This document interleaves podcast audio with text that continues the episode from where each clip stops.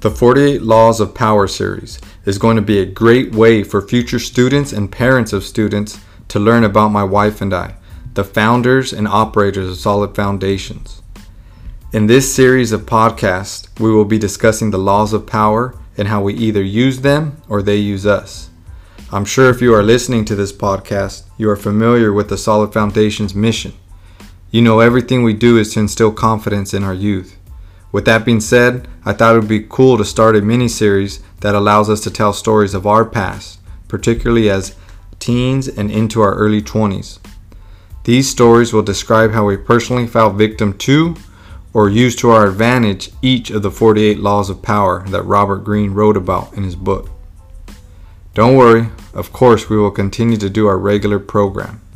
We have plenty of guests lined up and will continue to keep uploading those important interviews.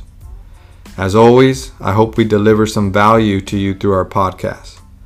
These episodes will best serve those who want power, observe power, or wish to arm themselves against power.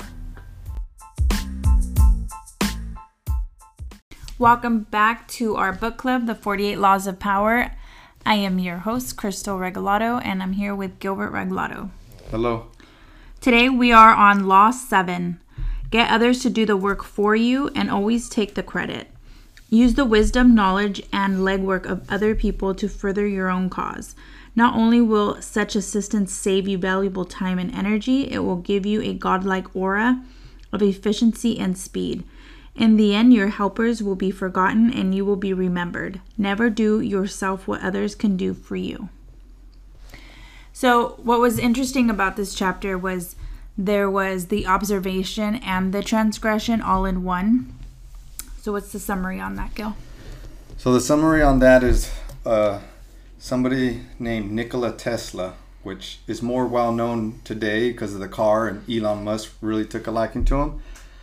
But if it wasn't for that, although he was actually the, the true inventor of the electricity we use to this day, his name was kind of forgotten. And that was because Edison, right? Everybody knows Thomas Edison for creating the light bulb and creating electricity. Well, Thomas Edison actually he did um, invent electricity, but what he was working on was called DC. It was direct current, and you know he was he was growing big. His company was big, getting well known, and he was already introducing electricity to America. But then he came across Nikola Tesla, who wanted to work for him. Nikola Tesla was a was a smart scientist, inventor himself, and so he really liked Edison and wanted to work for him. And so Edison hired him. Tesla was doing great for him as an employee, but he wanted he wanted more. He wanted to to do more. He felt that Edison's inventions could use some tweaking and improvement. And so Edison actually one time told him, "Look, if you could make this um, invention better, I'll give you ten thousand dollars, and it had to do with um, the how to generate electricity. And so Tesla's like, okay, cool. He went in there. He actually improved it. Edison was very happy and did give him credit, like you did great, Tesla. You did real good, um, and thank you. But Tesla, well, Tesla's like, well, what about the ten thousand? And ten thousand back then, that's a lot of money. And um, Edison just simply says like, well, you you don't get our American humor, like because Tesla was a he was a foreigner, he wasn't from America, and he he gave him a little raise, but that but that was it, right? And so Tesla kind of took it as it was said, as Edison told him, maybe I didn't get it, whatever, and he kept working for him. But he got to the point where he he um, knew that AC was so much better that than DC that he ended up quitting from Edison because Edison just shut it down every time. He just said, "No, we're sticking with DC. That's that's what's got us this far. We're not changing it now." And so Nikola Tesla actually turns in his his resignation papers and leaves. And he ends up linking up with a businessman called Westinghouse. Westinghouse is is a strict businessman and doesn't know any um, anything about electricity, but he he knows damn well that uh, that Tesla is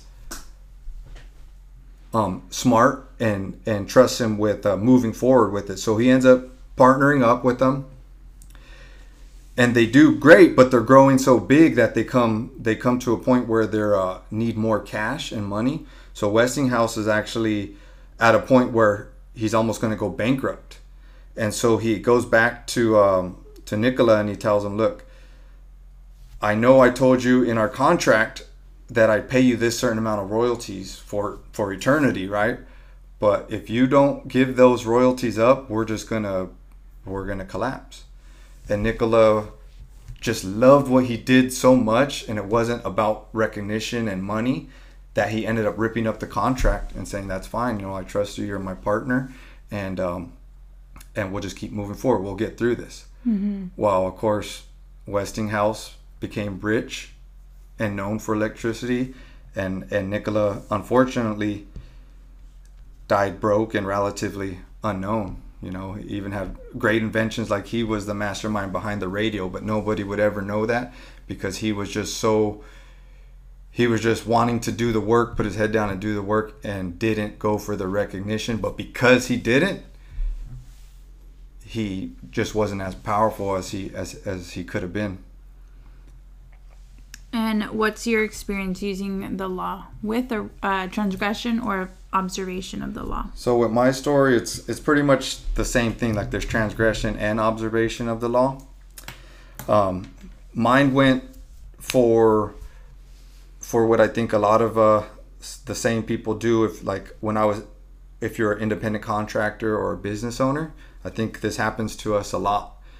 And so to me, at 18, I started my, my first business, and it was installing office furniture. And I started at the same time as a as a company that sold office furniture, and um, they they knew me very well. So they they said, "Hey, if we're gonna start this, can you start your um, company, but you install it, deliver it, and we'll sell it." So it was like a good partnership, right? Mm-hmm. But they were they were much older than me uh, yeah, I had I had worked since I was 13, but I've never owned a business before. And they, they were kind of new to the business world as well, but they were adults, right? They were twice my twice my age. So I I went in it kind of really wet behind the ears and unexperienced. And everything that they said, I kind of just I just did. And so they actually had a business partner in LA that was like their financial backer and a lot of what we did here in Santa Barbara was based upon like how it was done in LA. So let's say as an independent contractor, I needed to come up with an hourly price to tell to say, hey, this is what my price was. Well, since um, the guy in LA, his independent contractors charged 17, they just said, hey, that's what that's what we'll pay you, right? And then so I took it um, because that had pretty much been the most I had ever been paid hourly before and I had no idea of all the taxes and and all the costs that came with owning your business. So I went with that, right? And so not not only to mention that, but knowing now like the cost of, to live in LA compared to Santa Barbara is just way way different. And so I did this for a while, just me by myself.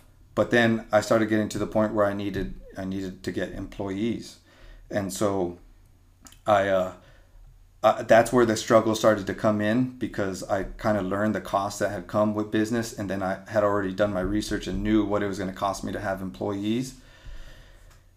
And so we got it was always a struggle to try to get more money. But if you really think about it, if you're your own business person, you own your own business, you should be able to state your prices, right? Mm-hmm. But this is the dilemma when you're working for somebody else that that doesn't allow you just that doesn't allow you to make your own decisions that you, you kind of back yourself out into a corner right? So at this time like the the perks i got to use their trucks right? I didn't have to buy my trucks. I got to use their equipment. They supplied uniforms because they wanted me to wear their their logo not anything that that uh, my company represented and they let me use their warehouse too. So I, I really seen that as a plus at, at the time, right? And so I was able to overlook a lot of the things and kind of being promised like we were business partners, there there was um, I, I was I wasn't hesitant to keep moving forward. I figured we could work through everything. Um, there was a there was a time where in construction prior to starting my own business, I had done work on Vandenberg Air Force Base, made a great contact out there who who ran a big building. It was the headquarters building on on base. I made a good name for myself. So actually, when I transferred over to office furniture, I I figured, hey, this could probably be a client. There's there was a lot of office furniture there that I knew could be worked on, and so I went to my uh, let's call it my parent company at the time, and said, look, if I bring in a client, can we work out a deal to where I can get a commission? I could get the commission on the labor, and then if you guys sell them furniture, since I brought them in, I could get a commission on that. And it was agreed upon, like, yeah, okay. All verbally, of course. Me being mm-hmm. inexperienced, I didn't ever write anything down or have any kind of contracts. Mm-hmm. Well, I actually landed that client, and and so when that happened, there was no commission. There was zero commission on on office furniture. They said, well, that's just not going to work out, right? so I said, okay, well, what about labor? Like, you guys aren't doing anything. I'm I'm the one contacting them. I'm talking to them. I'm going out there and doing the work, but all the billing was still being done through them. And so I had to struggle just to get a few more dollars on on my hourly rate. And that's when it like it really started dragging on me like what I don't know a lot about business, but this just can't seem right, you know.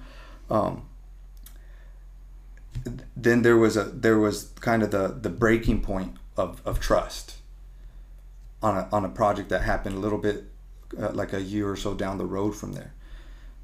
There's so there's two ways we did business, right? I just charge hourly. Boom, here's here's my hours. You already know the rate. That's the that's the cost for the job. The other way was to bid on a project. To say, okay, this is the scope of work. This is what I'm going to charge you, regardless of how many hours it ends up taking me. So, for whatever reason, when they got this project, they were really tight on on their numbers when it came to selling the furniture.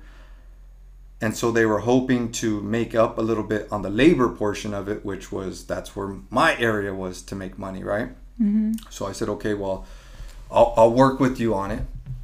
And they said, okay, this is the price we need you to do it for. And so I went and knocked out the project. I actually knocked it out pretty quickly. And at that point, when I knocked it out, they actually came back to me and said, "Well, we know we told you what price to do it at, but uh, we seen how quick you knocked it out, so your cost couldn't have been that that much. So we just feel it's right that uh, we get the lion's share of that profit." what a great company! Uh, so it was it was quite the learning experience, but the, the thing was is I was stuck. Like I I charged so little, and the perks that I thought I was getting, like using their trucks in their warehouse well, if you really think about it, I, I it was always like, look, charge us this little bit because we're going to allow you to use all this. But because of that, I never had any money to to grow, and so I was kind of stuck with that. And so the only thing that really saved me was like Google, because I I was my actually own business owner, and so other office furniture dealers, if they were to look up, they had a job in Santa Barbara, they could um, find me. And then they would call. And so that actually saved me. Just that little bit of branding on on the internet and so years down the road my brother and i we partnered up and we went to get our own place our own warehouse where we had saved up from outside clients enough to finally go make uh, make our own move and we ended up you know my parent company my parent client that I, that I was telling you about when we moved out we totally lost all their business. They just felt it was like there was that we were going to undermine them and there's just mistrust there and and we ended up losing them which was 50% of our of our revenue and you know ended up having to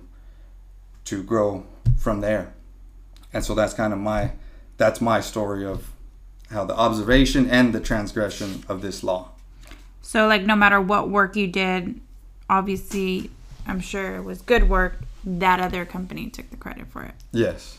Yeah, there was if you were on the outside, a company who hired them, you you would just think we were their employees, but you know, my company and my employees, we were our own our own business. What advice would you act- would you give all these? I'm sure there's a lot of business owners, especially nowadays. There's a lot of independent contractors. What advice would you give them if they got hired for a bigger company to do that kind of work? So or not just that kind of work, but working under a bigger company. Well, like one of the the lessons I learned was that if you are your own business owner, you are your own contractor, think about your future and don't just settle for like getting the work today.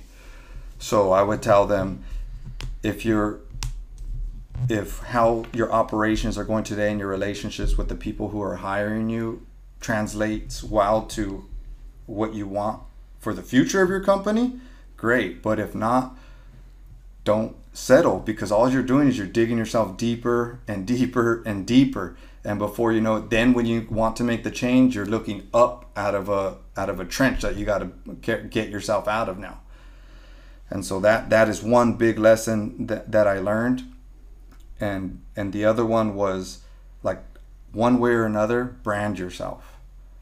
And I think right now with social media, it's easier than ever. If you're uh, if you're a professional in any field, you're not going to undermine your company by sharing your knowledge of what you know, right?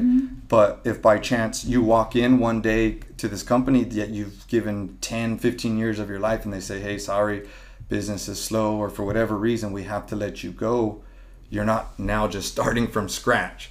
You have a brand, you have people who know that you're knowledgeable in that area, and it gives you so much, uh, such a stronger foundation to stand on. One hundred percent. Uh, My, I guess my experience with this was I just recently opened up a salon, Charm Hair Studio, and a lot of people. I do a lot of the before and afters. I'm always I branding yourself is huge.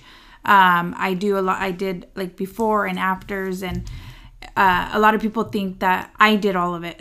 you know, when it's no, I had a plumber, I had an electrician, I had construction workers, I had all of them. Um, I think one thing that people, independent contractors, lack. Um, I think a lot of people think, oh, they don't need to see, or not need, but they don't want to see it. But it's huge. A lot of people do want to see that. So I like to give credit as much credit as I can. But regardless of, oh, thank you, and I'll even tag them on there, they're like, oh, you did such a good job. You know, it's like, I did do some of the work, but mainly it was all the other, you know, workers. So definitely brand yourself, put it out there. Social media is huge right now. Everybody's on it. Um, your customers are on it, so definitely utilize that. Yeah, and, and I think you did a great job of documenting the whole thing, like you said, giving credit. And really, like there is, there's so much out there, mm-hmm. and I think when, as a business owner, when you work at a scarcity, like when you think you have to be greedy and and get every little piece of business that comes, and you don't really look out for the people who work for you, whether they're employees or contractors, you're actually setting yourself up for failure because n- you're you're creating disgruntled employees or you're creating or you're burning bridges with contractors that could very well help you become more successful. Yeah, exactly. One, um, I just the story just popped up as you were saying that. I have a stylist with me, and she, um, she did a consultation to a new client, and she nailed it. And it, it sounded like a lot like my consultations. So I know that there was that was something that she did struggle with was actually having that conversation. So me and her would work together on it. So I was in the back listening to her and I was just like, "Yes, you go girl." Like she just nailed the consult. Everything that was supposed to be said, asked, like she just nailed it. And to me, I feel like not well I, I, I not necessarily like, well I did that but like sh- she helped build charm. No no matter what she she's been there from the beginning so yes. But also this new client just walked into my salon and she was consulted the perfect way and that is a representation of my business. She is a representation of my business so she helped build charm. Does that make sense? Mm-hmm. Yeah, it makes perfect sense. And is there ever any time where you feel like because she's an independent contractor and that she's she's gaining success and the and the customers that are sitting in her chair know that she's an independent contractor that it's going to take away ever anything from you and your business? Um, not necessarily. I do like when coming from the other salon, there were other independent contractors and it wasn't aligned with my mission or my values. So I did feel like it did take away from what I was trying to build. But I feel like now I don't think that it's hindering. Um, And why the mind shift? uh, branding, culture. Um, our values are aligned. Having people on your team, all the independent contractors, even the independent contractors that I hired, electrician, um, plumber, contra- uh, construction worker, they all seem to have the same values. So even like help building that salon just it just started good from the get-go and it seems like the clients that are coming in our clients that are following they seem to have the same values so it just seems i don't know. I, I think all is good. I think what what has always what has I learned and what motivates me more to care about giving credit rather than trying to take credit all for myself you know with with all the different ventures that that that I am a part of or have been a part of was because I'm I've actually now learned to value relationships more than the little bit of business at that per, uh, at that time. You know, I say little bit of business, but I don't care how big the contract is. It it could be a big contract, but I actually have learned now to to value relationships because I know the investment can pay back you know 10 times over whatever that certain contract is at the time like burning a bridge there or making somebody feel like they they were wronged or or like taken advantage of i'd rather invest into the person and let them know that the type of person that i am and the way we conduct business and then put that out into the world and who knows how it's going to come back and repay but I, i've seen more success that way than than just try to try to like pinch pennies Oh, 100%. 100%. That was law seven. Get others to do the work for you, but always take the credit. Use the wisdom, knowledge, and legwork of other people to further your own cause. Not only will such assistance save you valuable time and energy, it will give you a godlike aura of efficiency and speed. In the end, your helpers will be forgotten and you will be remembered. Never do yourself what others can do for you.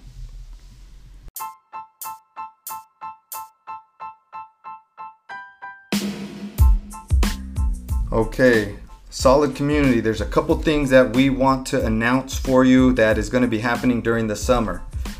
First one is we are starting our basketball program.